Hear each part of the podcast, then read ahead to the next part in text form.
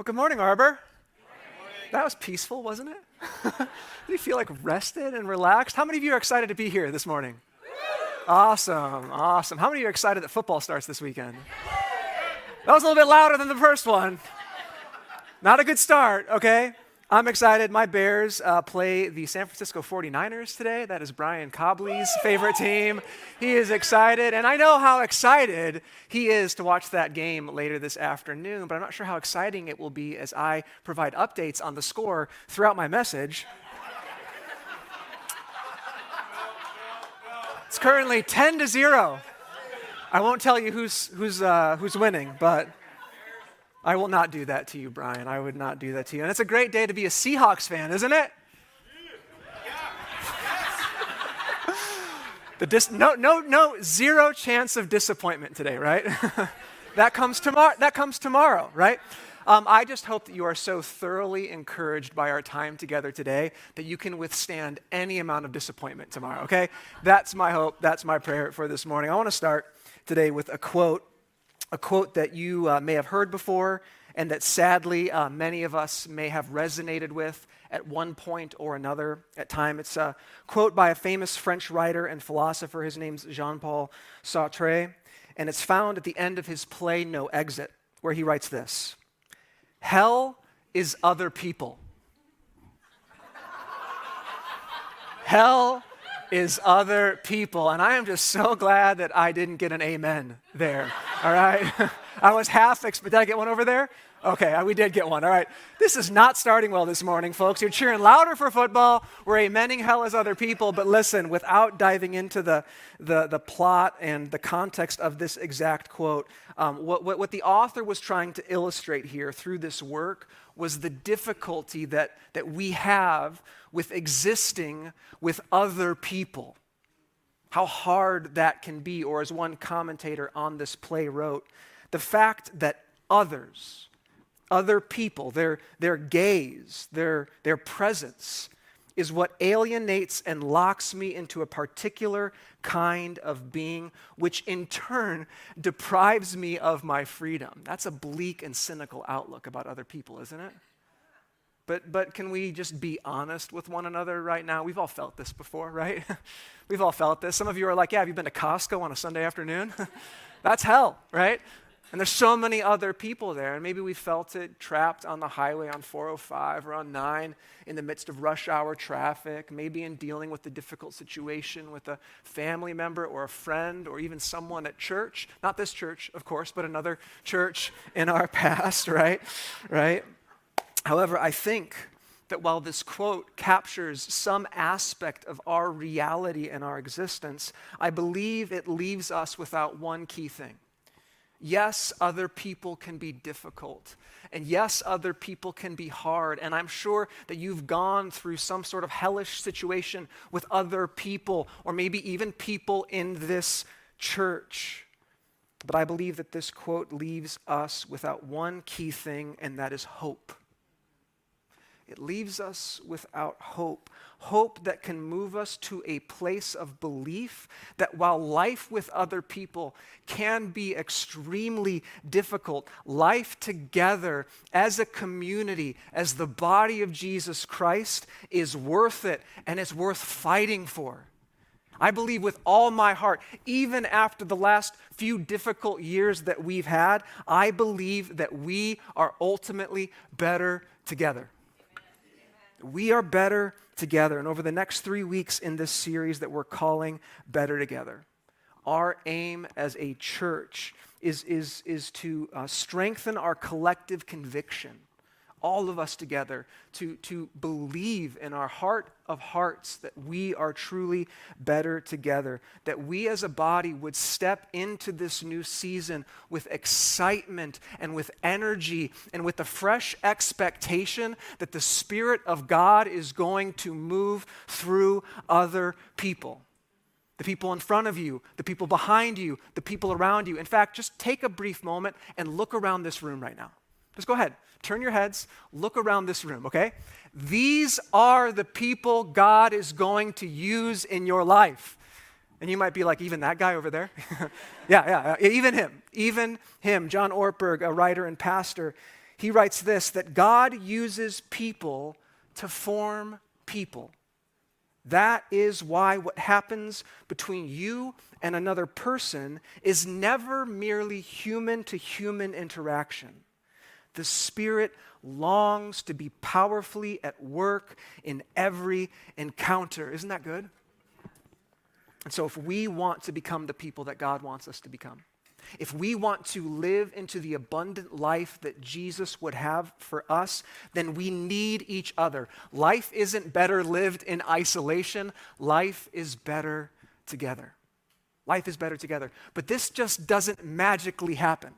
It requires that we take a step of faith and a step of obedience into a new and better and yet sometimes challenging way of living. And for some of us, these steps are going to look different. But my hope is that as a church, during this season, over the next three weeks, we would begin to take some steps together and live life together. And, and today's step is this that we would serve together that we would serve together. In other words, we are better together when we serve together. And again, if, if you've been around church uh, for any length of time, as, as Michael said, it's fall and we're talking about service, and you're probably like, okay, this is the message where the pastor asks me to serve, okay? And if that's where you're at right now, listen, you're not wrong. That's, that's going to happen. That's definitely. But listen, don't, don't tune out. Don't check out just now because I, listen, I understand that some of you in this room have been burnt out by that and you felt used by that. And listen, I get that. I get that churches and pastors have placed their needs for their church above serving the church.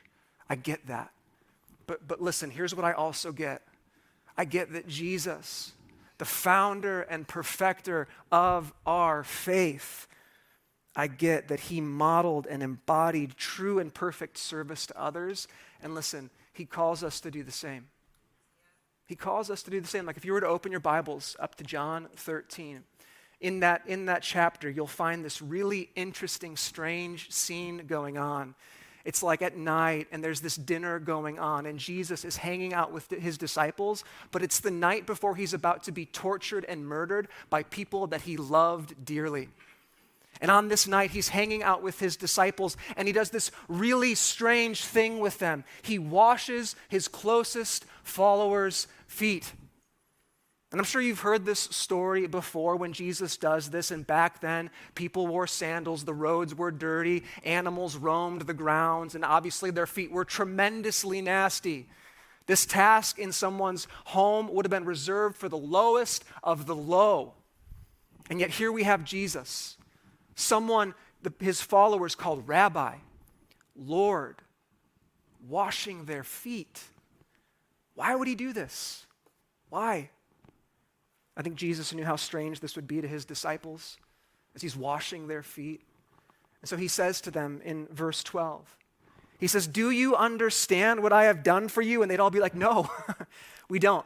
We don't get what's happening here. And then he goes on and he says, You call me teacher and Lord. You, you respect me. You honor me. You know my position. You do so correctly, for this is what I am. And then listen to what he says. He says, If I then, your Lord and teacher, have washed your feet. You too ought to wash one another's feet. For I've given you this example. And you should do just as I have done for you. I tell you the solemn truth the slave is not greater than his master, nor is the one who is sent as a messenger greater than the one who sent him. If you understand these things, you will be blessed if you do them. And so I know Michael said that there were tables out there, but, but, but, while we were singing, we had some volunteers set up some chairs and some buckets of water and some soap and some towels. And, and, and we're going to go out there right now and we're going to spend the rest of this service washing each other's feet, okay? I'm just kidding. We're not doing that, all right? some of you were like, I knew we shouldn't have come today. I knew the air quality was bad and it was a sign from the Lord and we should have stayed home. No, I'm just kidding. We're not going to wash each other's feet. That's not happening. But what if that's not what Jesus is exactly communicating here, then, then what, what is he saying? If he's not saying that every single week we need to literally wash each other's feet, then, then, what's, he's, then what's he getting at here? And I think the heart of what Jesus is getting at here is that regardless of our status, regardless of how old we are, regardless of how much money we make, or the people we know, or the jobs that we have, Jesus calls us to serve one another. That's, that's, that's his call on our lives, that we would serve one another. And Jesus didn't just teach this, he didn't just preach this, he practiced this. He did this, he modeled this. And as followers of his way, he calls us to do, to, to do the same. He calls us to humble ourselves and serve one another. And one of my favorite verses, my favorite verse in that section of Jesus kind of talking there, and this might be a little selfish, is verse 17. Verse 17 again, where he says, If you understand these things, you will be blessed by you will be blessed if you do them if you understand these things, what is he talking about here? He's talking about the call on our life as followers of Jesus Christ to humble ourselves and serve others, but not just if we get it mentally and understand it, but what? Not just if we understand it, but if we what? If we do it. If we do these things, if we practically take the step of humbling ourselves and serving others, then what? Then what? We'll be blessed.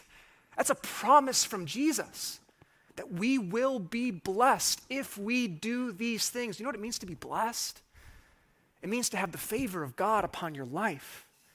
It means to have supernatural contentment and joy and peace. And Jesus is saying, if you do these things, this will flood your life. And I think, I think God has woven that into the fabric of our DNA as human beings, as image bearers of God. Like I was reading some studies about serving people, and I think you might find some of these interesting. There was a study done in 2005, uh, published in the International Journal of Behavioral Medicine. And it found that serving others in both big ways and small not only feels good for us, but it's, but it's like just simply good for us as, as people. The study found that serving others increases happiness, it increases contentment, and it lowers feelings of depression. That's cool, isn't it?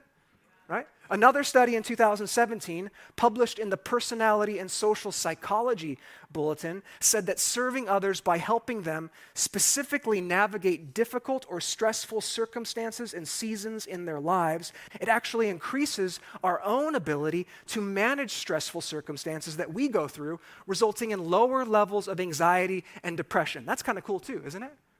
Another study, I love this one as well, this is kind of a tangent um, said that there are an increasing amount of fMRI studies that suggest a link between generosity with our time and our money and, and, and happiness.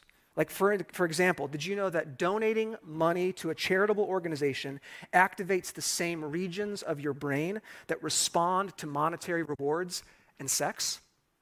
Did you know that? No. Now you do. There you go. and if that's not a good enough reason to be generous, then I don't know what is. Um, those, those studies are interesting, and, and I, I, bring them up not to convince you to serve others, but just to show a small sliver uh, of God's common grace in everyone's life. Like these studies weren't just done on Christians, these studies were done on all people.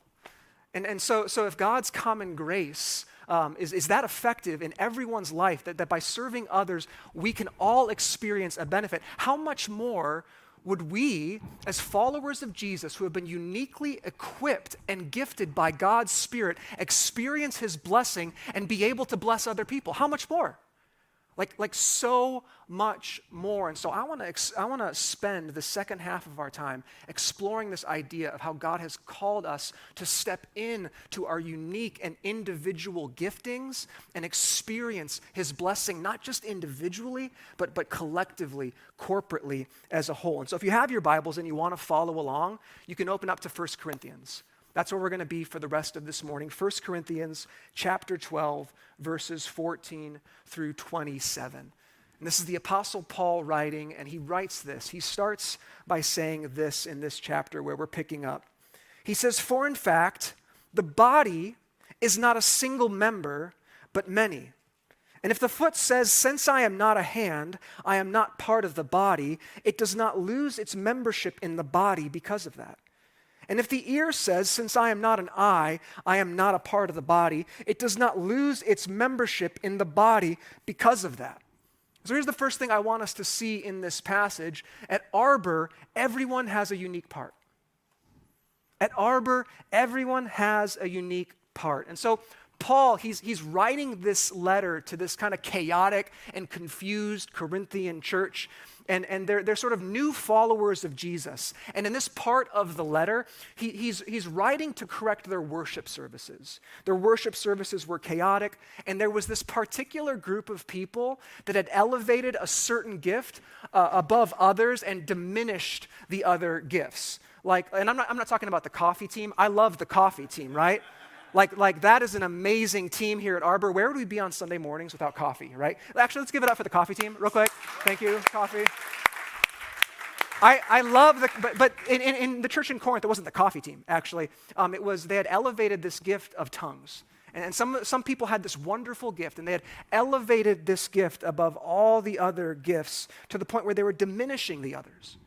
And so, in the first 11 verses of chapter 12, Paul kind of clinically and methodically walks through and he, and he explains why there is not a hierarchy of gifts. And he says so because they all come from, from, from the same God. And since all of our gifts come from, he says, one spirit, they all have equal value and blessing for the body of Christ. And then in the verses that we just read, Paul begins to add some color to this argument by, by, by leaning into this metaphor for what we are as a church. He calls us a body. And if you look throughout the New Testament, out of all the metaphors that are used to explain the, the, the church, a bride, a home, a, a, temple, a family, the body is, is by far the most used metaphor. It's a tremendously important metaphor. And so he emphasizes a point in verse 14 that he already made in the first 11 verses. He says, For in fact, the body is not a single um, member, but, but, but many. And so, listen, this is really important. In essence, not everyone, and it's kind of obvious, but he says, not everyone who is a part of the body is the same. Not everyone who's part of a local church has the exact same role and responsibility. Okay, hold that for a second, all right? And then he does this kind of funny thing, right? He starts to like personify some of the body parts. He like gives them like little faces and you know, you just imagine, like, I don't know, I, I picture it this way, right? He has like a little foot come up and speak. You can just imagine, like, this foot's kind of sad, right? It comes up and it says, Since I'm not a hand, uh, uh, I'm not part of the body, right? Isn't that kind of funny? Like, little foot come, but then it gets even sadder, right? Because then this little tiny ear comes up. And, and, the ear says, Since, since, I'm, not, since I'm not an eye, I, am I'm not part of the body. And, and, and I just can't help but read those statements and feel really bad for them, right? I feel really sad for these body parts that feel left out. But, but here's the thing that makes me even more sad. When real people, loved and gifted by God, feel like they're not a part of a local church because the church refuses to use their gifting or their role or their responsibility. Or even worse, when their unique roles or giftings or responsibility are neglected and diminished as less than others. And listen, if that's ever been your story, I'm sorry. And if that's ever been your story here at Arbor, then, then, then I'm, I'm sorry. I'm sorry because I believe, I believe that if you are here and you sense the Spirit of God calling you to this local church, then you have a unique part to play in this body. You do, each and every one of you. You have a unique part to play in this church, a unique part that's just as needed as any other part. And I know I celebrated the coffee team just a moment ago, but we have so many different teams and opportunities and ways for you to plug in and use your gifting and serve. And again, I believe that the way you will serve this local body is going to be unique to your gifting and your personality. And you might be wondering, like, well, what is my unique part? And, and to that, I'd ask you a few questions to prayerfully consider. Just prayerfully consider these questions in your season of life. What's something that excites you? What's that thing or those things that when you put your hand to, they stir your heart up? What are you good at? What are you good at? What comes natural to you? And there's a, there's a handful of different ways here at Arbor where, where, where, we, where we can um, serve God with those unique giftings. Like maybe you're a unique a uniquely like encouraging, welcoming person and you see new people and you've been a new person before and you know how strange it is to walk into a new group of people and you want to make them feel at home, join our hospitality team. Welcome people. Maybe you're like a technical person and, and you like kind of like the behind the scenes stuff and learning new things. Join our media and, and, and tech team. Or maybe you're like a, a, planner. Anyone a planner here? You like organizing things and you like things in their place and you like communicating. You can help anywhere at Arbor, okay? Your help is welcomed absolutely anywhere here at this church. And that's not to mention all the unique ways that you can step up and serve. Perhaps you've got something else on your mind and on your heart, a way that God is calling you to serve in some unique way. Step into that. Step into that. Everyone has a unique part. Paul goes on and he writes, verse 17. Let's keep going. He says, If the whole body were an eye, what part would do the hearing? And if the whole were an ear, what part would exercise the sense of smell? But as a matter of fact, God has placed each of the members in the body just as He decided. If they were all the same member, where would the body be? So now there are many members, but one body. Here's the next thing I want us to see every unique part has a purpose. Every unique part has a purpose. And so, so here's what Paul's doing now. Paul's kind of responding to those sad body parts. And he's like, I was like, I want to encourage you. I want to encourage you and correct the lie that has been spoken over you. And he, and he leans further into this body metaphor, right? That's where he's going to be this whole time. He's going to be in this body metaphor. And he makes the obvious observation that, listen, if the church diminishes any one gift, any unique part in the body, we no longer have an actual body. If we cram every single person into some sort of uniform box, making everyone do the same thing, follow the same path, or if that person doesn't fit in that box and we neglect or cast out or diminish that gifting or that role or that responsibility, then, then what are we left with? I'll tell you what we're not left with an actual functioning, healthy body. We're, we're left with, according to Paul, like a monster right? Like a giant eyeball. or like a massive ear. Like that's what we would be. And if that's what we're left with, listen, we're limited in what we can do. We're limited. If we're just an eyeball, how can we hear? And if we're just an ear, how can we smell? Listen, this is why you are so important to the local church. Each and every one of you. It's why you are so absolutely important because not only do you have a unique part, but, but you play a unique and important purpose for this place, for this church, a purpose that only you can fulfill. And without every single person stepping up into their unique part, fulfilling their purpose, we miss out on experiencing the blessing that God has for us as a church. And listen, I'm not saying these things to like gas you up and pump you up and make you feel special. I'm saying these things because this is the way God designed it.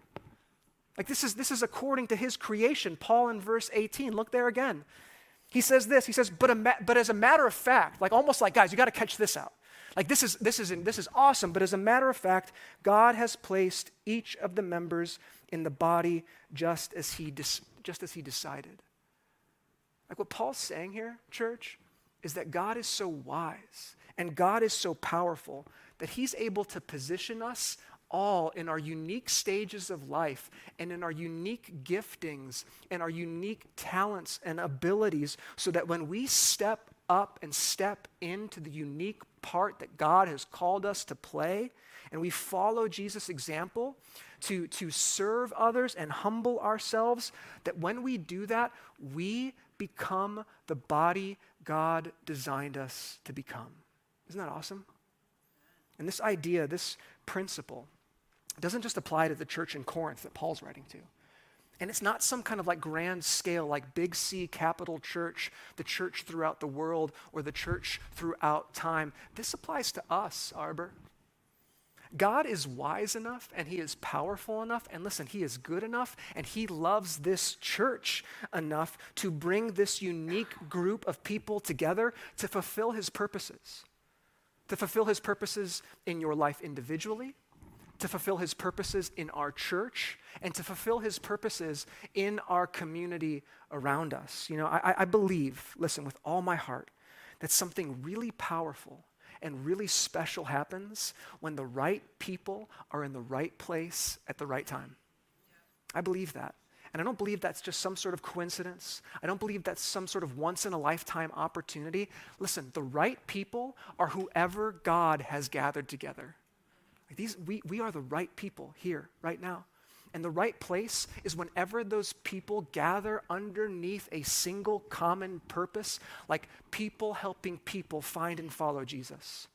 And when we gather together with that right, the right people in the right place, the right time is whenever we choose to step in and humble ourselves and serve one another. And I believe that when we do that, God will do awesome things. He says that He will bless us. We have to have the faith to take him up on that promise that when we embrace our unique part and fulfill our purpose as we serve together, we will see God move in power. Let's keep reading. Look at verse 21. Paul says, The eye cannot say to the hand, I do not need you. Nor in turn can the head say to the foot, I, I do not need you. On the contrary, those members that seem to be weaker are essential. And those members we consider less honorable, we clothe with greater honor. And our unpresentable members are clothed with dignity. But our presentable members do not need this. Instead, God has blended together the body, giving greater honor to the lesser members, so that there may be no division in the body, but the members may have mutual concern for one another. If, if one member suffers, everyone suffers with it. And if a member is honored, all rejoice with it. And so here's the last thing I want us to see, church, at Arbor every unique and purposed part is essential. Every unique and purposed part in the local church is absolutely essential. And so, Paul, he continues to personify these body parts, right? He continues to lean into this body metaphor. But instead of, of, of body parts to be pitied, um, we've, we've got like these bully body parts, right? Like they're mean. They're mean. And they're saying to other body parts, like, I, I don't need you.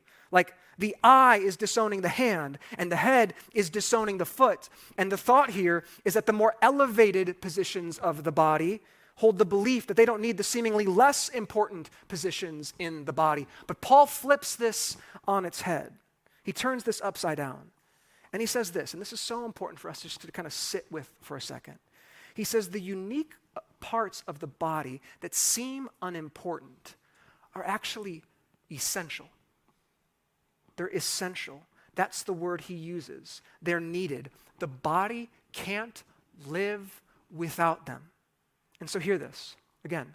If you're a follower of Jesus, you have been uniquely equipped by the Spirit of God with gifts, gifts to be used for the benefit of others.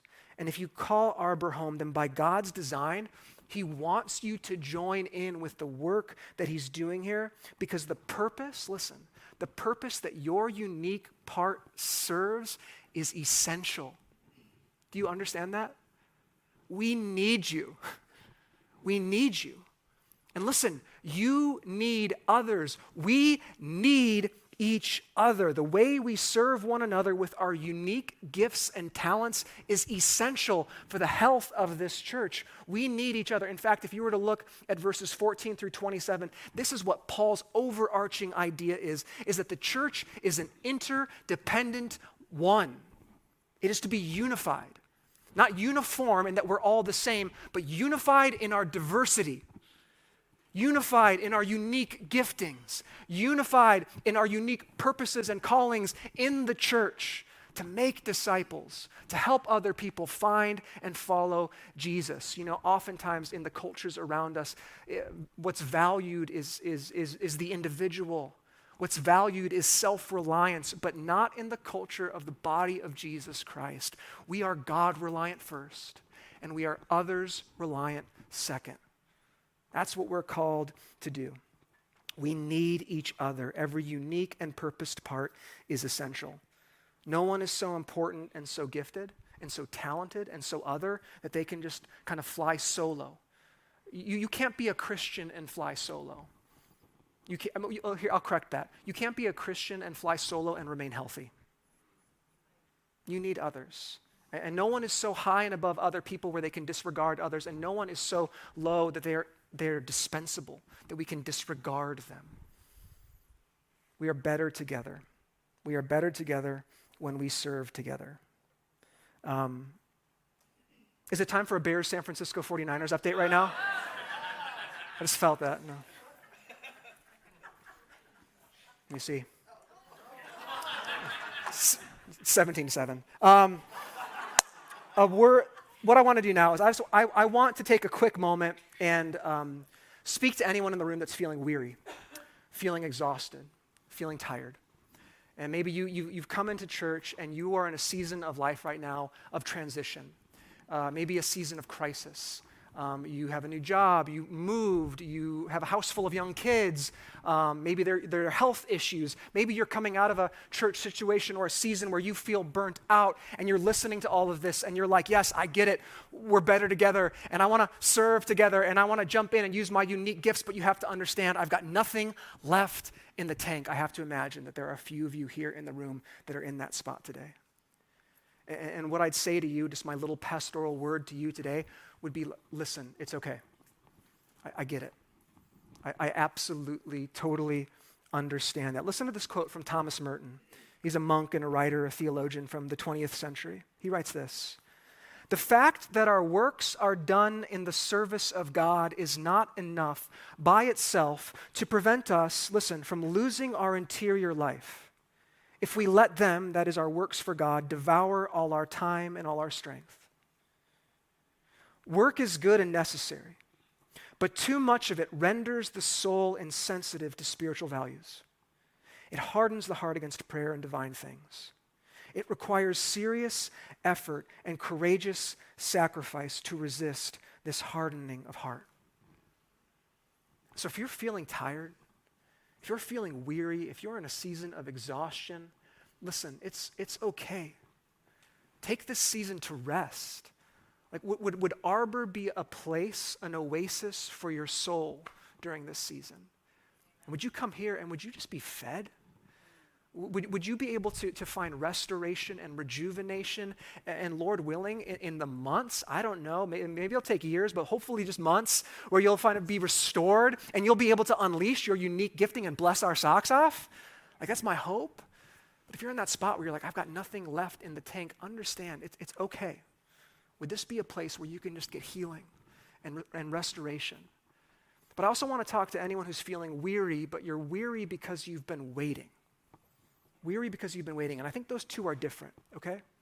You know, over the past couple years, I think it makes sense. You know, there have been, there's been a lot, right? There's been a lot. Uh, and, and in many ways, we haven't been able to serve God in the unique ways that we've been called to. And I get that we've had to press pause on some of that. But for those of you who are waiting, you know how t- waiting's the worst, right? No one likes waiting, and, and waiting just has this way of sapping your energy. But listen, it's there if we were to step into what God would have for us. And for those who are weary because we're waiting, my prayer and my hope for you is that God would be, would be pulling at your heart right now and that you would take this moment to, to be obedient to Him and, and, and step into and step up into your unique calling here at Arbor. That, that this would be the time where, you would begin to move forward out of that season of waiting into God's purposes for you here at this local church. Because listen, you are essential here. You are essential. And as Michael said, there are tables set up today to like, you know, uh, help us understand where we can plug in and where we can serve and what teams we can join. But we're going to end today's service different than we have in a long time. We're not going to sing songs at the end of the service, okay? When I'm done, I'm going to pray here in just a minute. And, and here's what we're going to do, okay? We're going to get up and we're going to head into that lobby. And we're going to eat donuts. And listen, if you have Arbor kids, or kids in Arbor Kids, you can leave them there, all right? Not forever, but for like the next 15 or 20 or 25 minutes, you can leave them in there and you, we can connect and hang out and we can explore some opportunities to serve together here at Arbor. Now, again, listen, if, if this is your first time here at the church or if you're weary or you're exhausted, join us to hang out and connect. No pressure in joining one of our service teams. We'd love to just spend time with you. But again, if God's calling and He's pulling at your heart to join one of those teams, then now's the time. Now is the time to, to, to get up, to step into what God would have for us moving forward. And, and again, if not, would we just enjoy that time together with other people? I, I, I don't think you'll find them to be hellish as they're often, you know, thought to be. Hopefully, hopefully what we experience in the next 15, 20, 25 minutes is just a small taste of heaven. And I don't mean just the donuts, I mean like life together with one another. So let's pray, and then we can head over there. Father God, we thank you. We thank you for the opportunity to, um, to follow you and to serve others like you have served. And so, Jesus, right now, would you give us the strength and the power to be obedient, to step into that calling, to serve you? God, we pray that as we serve one another, as we do what you have done, Lord, that, that you would bless us, that you would bless us with contentment and peace and joy as we put other need, others' needs before our own. God, that is what we pray. And Lord, for those who are weary and those who are exhausted and those who are tired, God, I pray that they would find Arbor to be a place where they can have their souls refreshed and restored, and they can feel like part of this family, part of this body. God, we thank you for uniquely gifting us. And I pray, God, that in the months to come, we would be so blessed as we are blessed by other people. We pray this in Jesus' name. Amen. Amen. All right, let's go ahead and get up and head out to the lobby.